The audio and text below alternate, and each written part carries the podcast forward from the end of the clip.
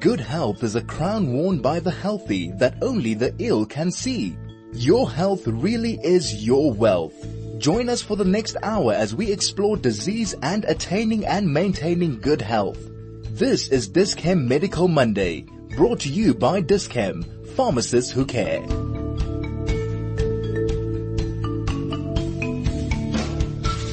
Welcome to 101.9 Chai FM Dis-Chem Medical Monday. I'm your host, Dr. Dean Gerson. It's good to be back after the break for Yom Kippur. And we're very privileged to have Dr. Peter Schoub with us today. He is a specialist radiologist from the Park Lane Mammography Center. And uh, we are going to be speaking about all uh, breast health, breast cancer, and uh, October, the month being uh, breast, aware, breast Cancer Awareness Month. Dr. Schoub contacted us and we're very grateful for that to speak about this very necessary topic. Thank you very much for joining us. Thank you, Dean, for having me. Okay, great. So let's talk about living now in uh, South Africa amongst our population. What's necessary for screening for breast cancer? What should women be doing? Who should be doing from what age? And does it differ between different populations? Okay, so you know, whenever we talk health in South Africa, we have to recognize that there's a huge disparity between uh, the services um, across the population, uh, both in terms of private and government facilities, but also in terms of uh, the uh, provinces. Um, you know, I think in, in the in the whole of Limpopo, they probably have one mammogram machine uh, whereas in Gauteng there's no short, there's no shortage. So there's obviously a big difference. And, um, the, the, the Department of Health doesn't actually have a national screening mammography pro- program, um, because there's a shortage of equipment and they obviously uh, don't have the finances. So um, the guidelines given out by the Department of Health are that every woman um, from I think the age of 30 should be doing self-examination and if, if they're concerned to go to the local clinic or doctor. Um, in terms of private health, um, most medical aids will pay for mammograms from the age of 40. Some pay every year, some pay every two. Um, and, and there's, like I say, there's no shortage of uh, mammography departments in the private sector. If you happen to live in Johannesburg and you are not on a medical aid, you also have uh, uh, the option of going to a government hospital. Uh, so Johannesburg Hospital, Baragwanath, Helen Joseph, Rahima Moosa all have excellent mammography departments and you can phone and go there, I think, without cost. So the recommendations are, um, and we follow the American guidelines. Um, so we recommend that women start from the age of 40. Um, the best is to do it every year if they can. That has been shown to decrease mortality the most. Um, but if your medical aid can only pay every second year, that's still very good and we don't really have a cut-off age. We say that if someone is generally fit and healthy, even if they're in their 80s, um, they should continue to screen because we certainly do see breast cancers in that age group. Can you tell us just a bit more about what's involved with the mammogram and screening? And uh, I've heard about sonar for breast as well. Do women have to have as part of screening sonar and uh, mammogram? Mammography is the only a test, a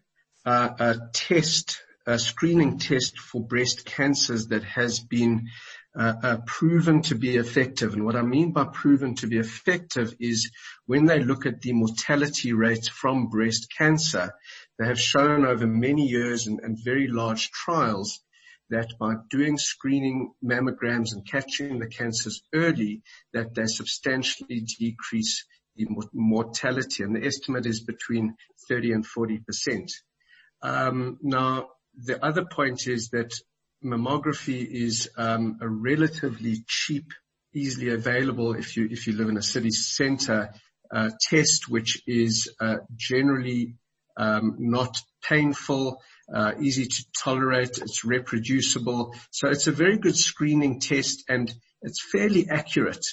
So um, that's really the gold sta- standard at the moment.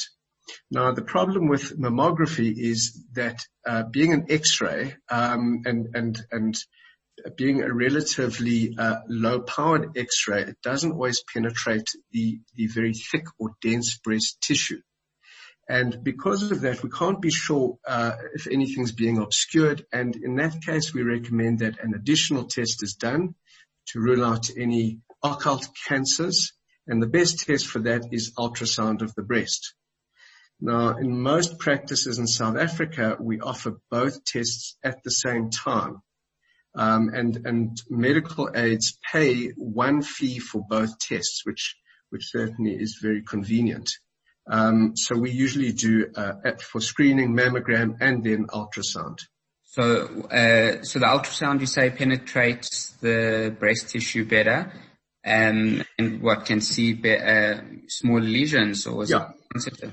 Yeah. So, so essentially, um, a mammogram, um, like I say, is an X-ray, and we take uh, two views um, of the breasts um, we have to compress the breast in order to get a good image, although um, it, compresses the breast a lot less than the old machines do. Um, and in fact, the machine that, that, that we use at the moment is a, a tomosynthesis or 3D mammogram, which really takes a, takes a whole lot of pictures and is able to see through the tissue better. Um, but there's still going to be some women who have very dense tissue. Now, what dense tissue means is that in the breast, uh, you, you have fatty tissue and you have the glandular and fibrous tissue. And every woman has a different amount of those tissues. So some women will have breasts that are entirely fatty and the mammogram sees right through it. And some women have a lot of glands and fibrous tissue. It's largely hereditary, but that thick tissue, it's tightly packed together. It's like trying to look through a, a dense forest when you look at the mammogram and the sensitivity of the mammogram is dramatically reduced in those patients. The ultrasound, so ultrasound waves are very good at going through soft tissue. So they can see all the way down to the ribs, to the chest, chest wall. They're not limited by the dense tissue. And um, it's a very good test for for for uh, um, showing us whether something is fluid, like a cyst, or whether it's solid, like a tumor. Um, and generally what happens is that the radiologist will look at the mammogram first, uh, see if there's any problems there, and then go straight through to the patient in the ultrasound room and perform an ultrasound on both breasts. But the mammogram is still a very important test because it's able to pick up very subtle early signs of breast cancer that ultrasounds cannot. So they complement each other.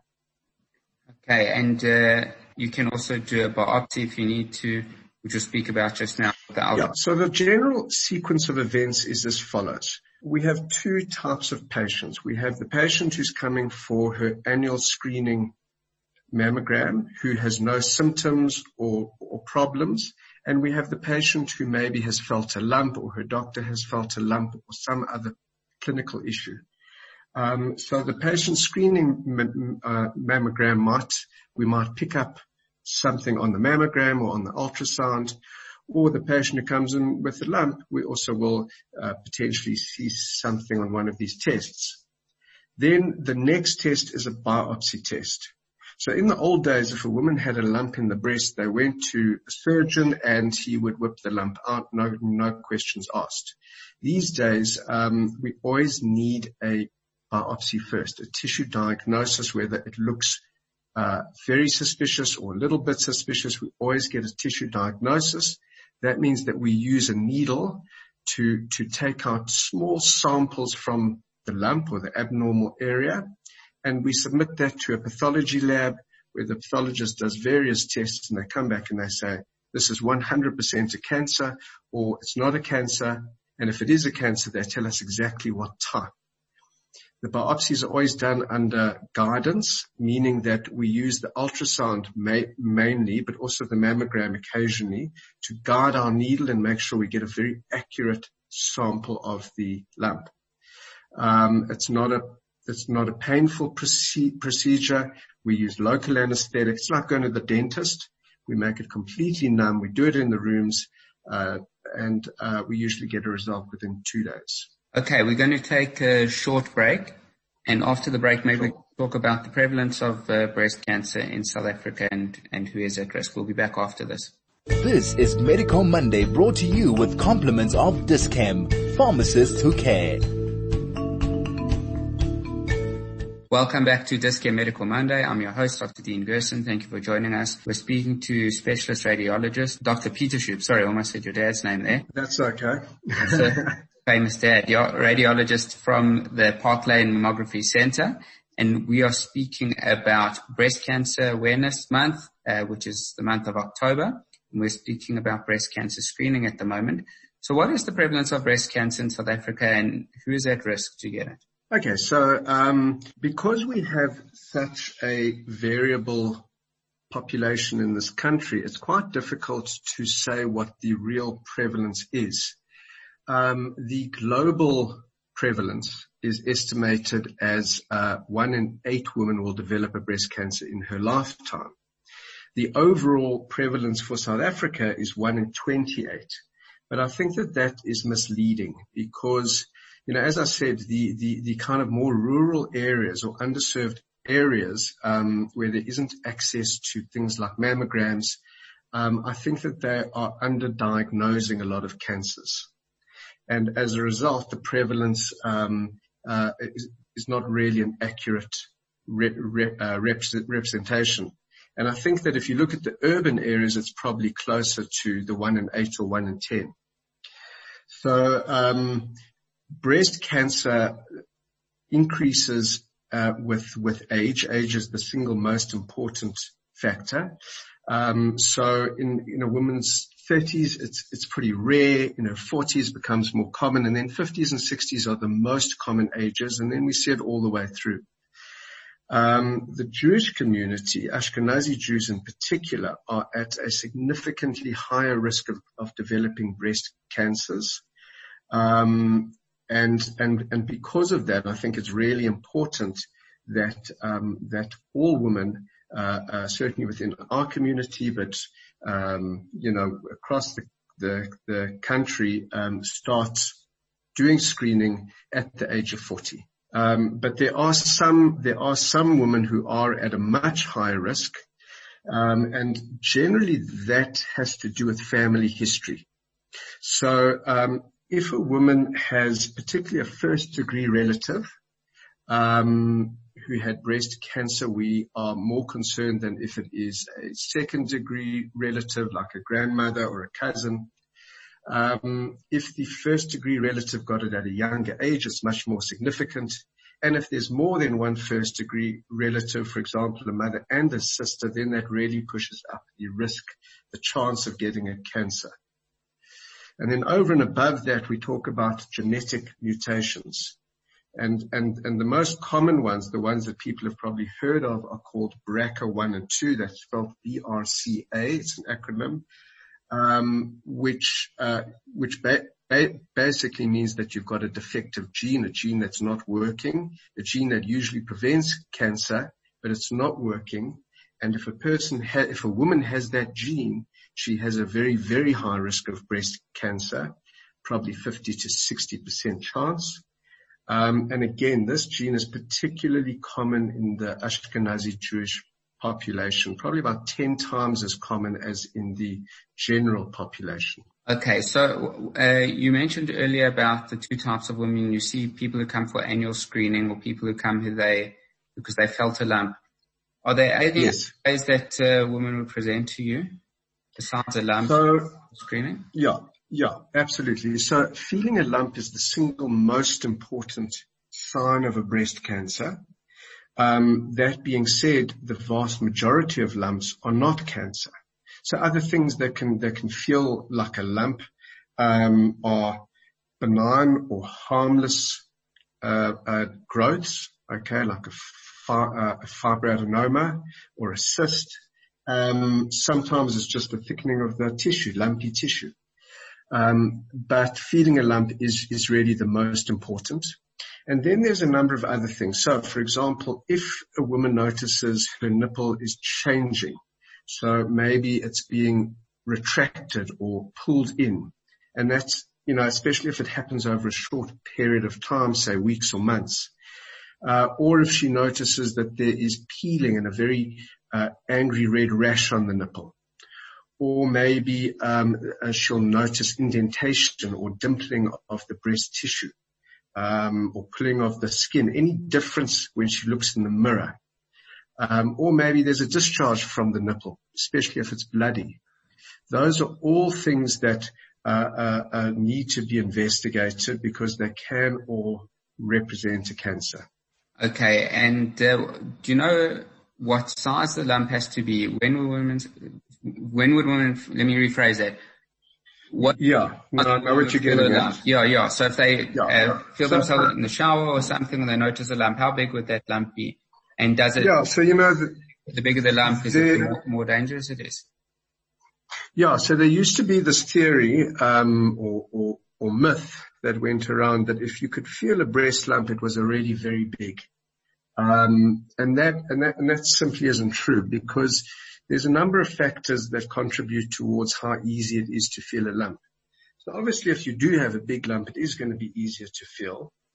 But um, it depends on other factors. For example, how big the breasts are. So if you have a woman with very big breasts, um, even a large lump may not be easy to feel. Whereas if you have a woman with very small breasts, even a very small lump is easy to feel. The same way if a woman has uh, uh, breast implants, because the tissue is, is compressed, it's often easier to feel a lump. If a lump happens to be very superficial, for example, just under the skin, you could feel a tiny lump, a few millimeters. But if you had a lump very deep in the breast, especially in bigger breasts, you wouldn't feel it at all. And lastly, some lumps don't, or some tumors don't form palpable lumps. Um, they might be soft or spread out. The precancers, the DCISs, um, those don't form lumps. So, um, to to to answer your your question, feeling a lump doesn't necessarily imply anything at all.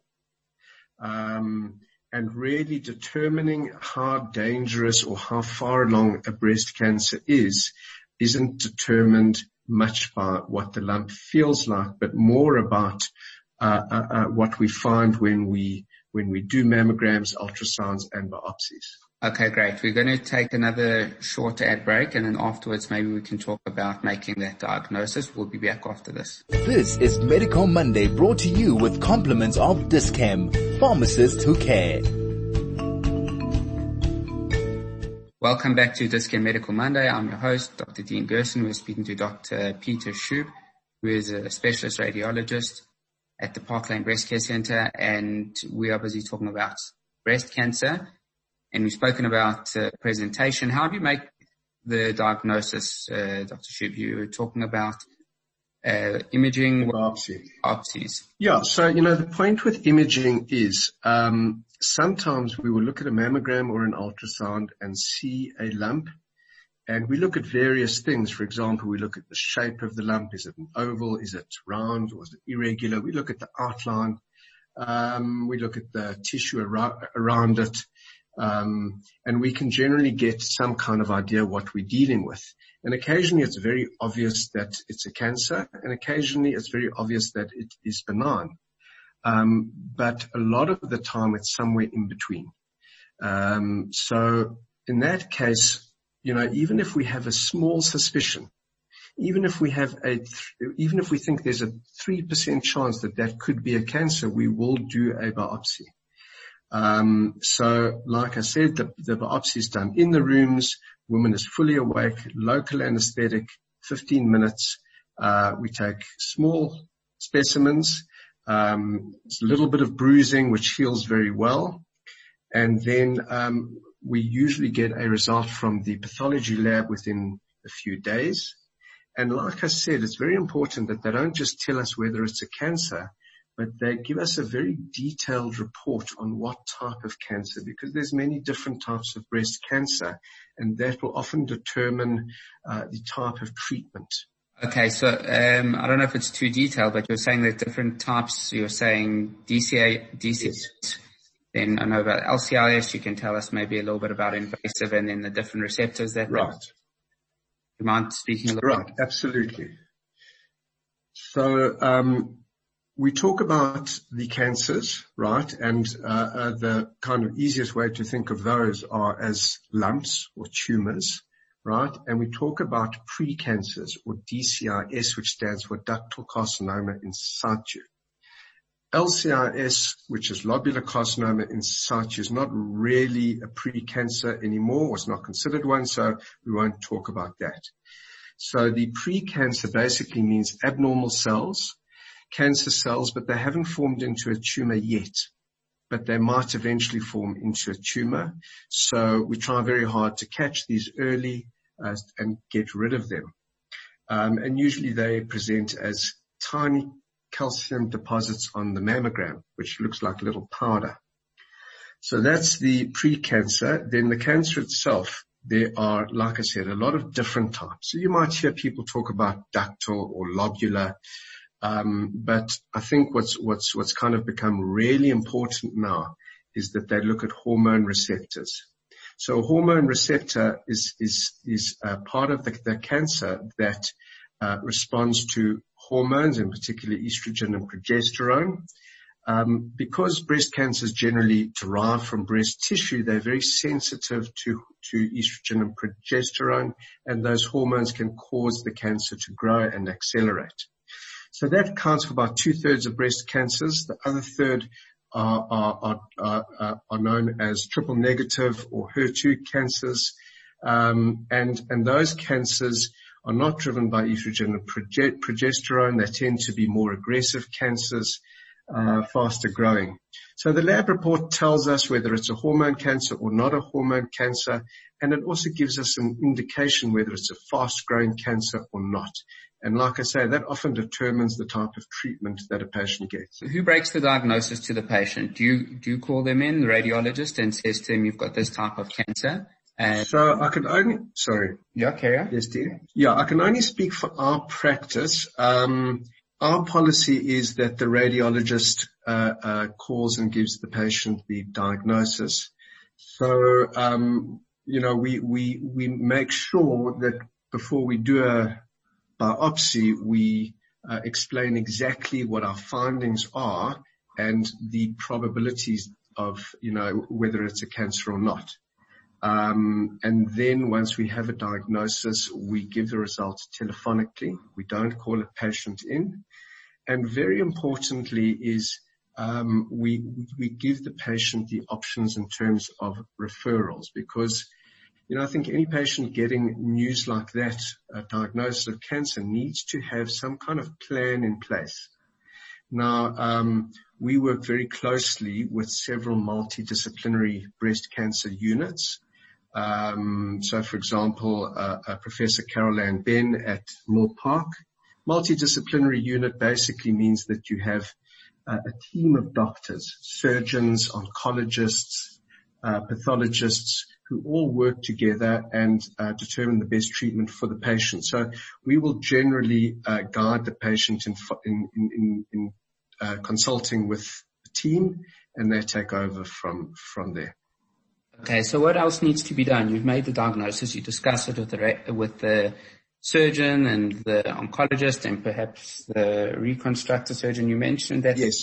advanced imaging um, that might need to be done. Do you want to tell us a bit about that? We've covered the screening and we've covered the diagnosis. So um, the next part of what we do uh, in terms of imaging um, has to do with staging. Staging means determining uh, uh, uh, how far along a cancer is, and that helps the treating doctors to know again what type of treatment um, to provide or what options to give the patient. So we need to determine two things. We need to see um, how big the cancer is. We need to see if it's spread uh, in the immediate vicinity and if it is spread elsewhere in the body. So, um, for example, so for example, um, most breast cancer patients these days will undergo a breast MRI. So an MRI uh, scanner is a cross-sectional scanner uh, which is extremely good at showing cancers from normal tissue. Um, we inject a little bit of dye and we're able to very accurately see the size of the cancer. Often we might pick up additional small cancers in the same breast, the opposite breast. We can see the lymph nodes and we can give the surgeon a very good idea of what's going on. Uh, there might be other tests, for example, ultrasounds of the liver or CAT scans. Um, and then just the last thing to say in terms of the treatment and imaging, some patients are treated with chemotherapy up front to, to shrink a tumor. And it's very important that we help the oncologist to know whether the tumor is shrinking. So we usually follow that on ultrasound or MRI. Um, and then lastly, when a patient is going to theatre and the surgeon needs to find the cancer, um, we help them by um, putting in a wire or a seed which will guide them to the area and remove the correct uh, uh, tissue. Okay, and uh, do you image the other breast at the same time, even when you're doing those? Uh... Yeah, so when we do an MRI, we always image both breasts. Um, so there's about a 4% chance of having a, a, a, tumor at the same time in the opposite breast. Maybe it wasn't picked up on mammogram or ultrasound. Um, you know, those are not perfect tests. The MRI is a far more sensitive test. It's able to pick up things far earlier, smaller things. So uh, uh, occasionally we do pick up things in the other breast, and more commonly we pick up uh, maybe additional tumors in the same breast as the primary cancer. Okay, and uh, is it uh, so? Will all women have have an MRI done? Is it a standard thing kind of done once you uh, diagnosed the cancer? Is it the best practice? So um, it's a little bit controversial. Um, there was a feeling at one stage that MRI was too sensitive. In other words, it picked up things that maybe didn't need to be picked up, um, it showed things as suspicious even if they weren't, and then uh, patients would be subjected to mastectomies uh, when they didn't need need them. Um, but I think that um, breast MRI has progressed quite a lot, and at this stage, I think most surgeons find it very useful. So certainly within the multidisciplinary teams we work with, I would say probably nine out of ten patients will have a breast MRI. Um, and, and I think that it largely does depend on the working relationship between the radiologist and the treating doctors. Can you tell us a little about uh, sentinel um, sentinel lymph node biopsies? Do you have anything to do with to do with them? I think patients often for we do, yeah. procedure. Do you so, want to tell us a little bit a little bit about them? So it's extremely important when you are staging, when you are determining how far a cancer is, to see whether the lymph nodes under the arm are involved. The lymph nodes or lymph glands uh, under the arm, that's the first place a breast cancer spreads, and it has a direct impact on the prognosis of a patient. So it's really one of the most important things. Now, when we do an ultrasound in particular or an MRI, we generally can get an idea whether the lymph nodes are involved. Um, but it's sometimes not obvious, and especially if it's a very small deposit of cancer. So what they do is the surgeon um, in the old days uh, would inject a radioisotope, in other words, a radioactive dye, uh, into the breast, and that would then flow to the lymph nodes allowing them to find the lymph nodes in theatre, remove them, give them to the pathologist, and they check if there's cancer. It's called a sentinel node because they generally only take the primary or most important node out. Um, and if that's negative, you can you can be pretty sure that there's no cancer in the nodes. If it's positive, then they take a few more and a few few more. So your question was, do we have anything to do with that? So recently we have started to help them with with uh, with this procedure. Like I said, before patient goes to theatre, we generally mark the tumor either with a wire or a magnetic seed, and we also inject a special magnetic dye into the tumor. And then when the patient is in theatre, the surgeon can use a special detector to pick that dye up uh, in the lymph nodes and remove them. So in that way, we help them to take out the sentinel node and check if there's cancer. How's just changing uh, track a little bit? How's your practice yes. affected by COVID nineteen? Has it um, affected? I know it's affected mine. Is I mean, besides the amount of people that aren't coming in, and I mean, breast screening, people need to have their appointments, and uh, I'm sure a lot of them push them off till afterwards. How has COVID-19 affected breast health and breast screening and breast cancer diagnosis? So, you know, like, with just about everything in this pandemic, it's, it's been a global issue. Um, you know, it's always interesting to see that the same things are going on in the US and in the UK and so on. So as you said, a lot of screening tests are not just mammograms, but colonoscopies and, and various other things were delayed or put off. And um, there is definitely uh, a fear that we're going to see a lot of late diagnoses because they weren't picked up early. So you might say, well, how much difference does six months make? But, um, you know, if a person hadn't had a screening test maybe for three or four years, six months can make a big difference. The other issue is quite a number of women um, uh, would have felt a lump maybe in the beginning of the lockdown and decided not to come in and if it is a cancer, six months can make a massive difference. So we are starting to see quite a few cancers more advanced than we would usually see. Um, also, you know, they had to delay a lot of the operations, so there's a backlog there.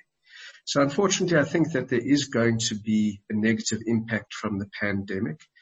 Just in terms of our own practice, um, so we um, obviously during the first few weeks we stopped all screening tests. Uh, we only saw emergencies, um, and we've slowly started to to to to see regular patients. Obviously, we have very strict uh, distancing and all of that. Overall, though, and speaking to colleagues of mine, breast practices are very busy at this this stage, and I think that that's a good sign. I think it means that um, that people realise that they have to continue with screening. Um, although apparently the discovery statistics are that mammograms are down over 50% during lockdown. I suspect it was quite a lot more, but it is picking up again. Okay, we're going to take another short uh, ad break. We'll be back after this. This is Medical Monday brought to you with compliments of Dis-Chem, pharmacists who care. Welcome back to Dis-Chem Medical Monday. I'm your host, Dr. Dean Gerson, and we are speaking to Dr. Peter Schoub, who is a radiologist from the Park Lane Mammography Center. Um, I wanted to ask you, we're talking about just before the show, uh, breast cancer in men, something that's probably uh, not known about or not very commonly spoken about. And uh, people, yeah, I think we'll be very interested to hear about it. Can you tell us about breast cancer men? Obviously men do have um, breasts that are just a lot uh, smaller. They can have problems with yeah. So please enlighten us. So I think the important thing to realize is that both men and women are born with breast tissue. It's just that uh, women's breast tissue develops uh, at puberty and men's generally does does not. But um, uh, uh, certainly uh, men's tissue can develop, and, and, we sometimes see that with gynecomastia, which just means that you've got a, breast tissue that is stimulated, and uh, you might hear the term man, man boobs. Um, so it can develop, but also it can develop a cancer. Now, breast cancer in men is far less common. Um, probably for every 100 breast cancers in women, we see one in men. So it really is quite a rare thing. It tends to occur a little bit older than in women. So usually men over the age of 50 and they might also feel a lump. Okay. So any man who feels a lump in the breast must come in immediately. Um, the other thing to say is that, um, if you have the BRCA, we mentioned earlier, the BRCA mutation, which is an abnormality of a cancer gene in your fam, in your family, and we said it's common in the Jewish population, men in that family are at a much higher risk of breast cancer. And, um, it, it, should be considered that men who have that in the family uh, should also come for screening on a regular basis. Okay, and would men present in the same way with a discharge or with a lump? Most common would be a hard lump. So, um, you know, as I say, if a man feels any lump in the breast, he should come in. What the commonest is um, that I mentioned, gynecomastia, is where you get swelling behind the nipple, uh, either on one or both sides. Um, that is very common. It's a harmless thing. Um, but obviously you're not going to take a chance. If you feel any swelling, you'll come into us and we'll have a look. And believe it or not, we do do mammograms on men. We, but the diagnosis of breast cancer in men is, is extremely uncommon. How do you fit the man's breast tissue inside the mammogram machine? So with the mammogram, we generally take two views. We take one from the side where we compress uh, uh, uh, behind the pectoral muscle and, and, and in front of the breast and the other we take from on top where we compress the breast from on top and below. So um, a man, we can take the first one quite easily from the side. The second one we generally cannot. So we generally just do the one view and then we do an ultrasound. Usually if we get a young man, younger than say 40, we won't do a mammogram, we'll just do an ultrasound because the chance of cancer is so unlikely. To Dis-Chem Medical Monday, we're speaking to Dr. Peter Schoub, radiologist at Park Lane Mammography Center, and we are about to talk about cryoablation, new treatment for, is it only for breast cancer, Dr. Schoub? So cryoablation, which basically means freezing of cancers, has, has actually been around for quite a long time and in the past, it was used for other cancers, uh, kidneys, liver, lung, um, but um, and and and it's also been used for benign lumps in the breast for quite a long time. But in the last uh, about 10 years, they have used it for cancers very effectively. So the principle is that um, as, as a general uh, principle with treatment of breast cancer, you want to do as little or rather the least invasive treatment that will result in the best outcome. Um, so um, with this technique, we are able to do a percutaneous. That means we go through the skin um, uh, ablation of the tumor. Ablation means destroying a tumor. So it's similar to a biopsy in a way. We do it in the rooms under local anesthetic. Patients awake takes about 30 to 40 minutes. Um, we insert a needle similar to a biopsy needle under ultrasound guidance into the lump, um, and we freeze it. And in that way, we completely destroy it. And this is basically an alternative to having it surg- surgically removed. So um, it is not applicable to all tumors and not to all patients, but there is a subset of patients who, who potentially will benefit from, from this kind of treatment. What do you inject in? What substance do you inject? Liquid nitrogen um, as the freezing agent, but very importantly, it doesn't come into contact with the tissue at all.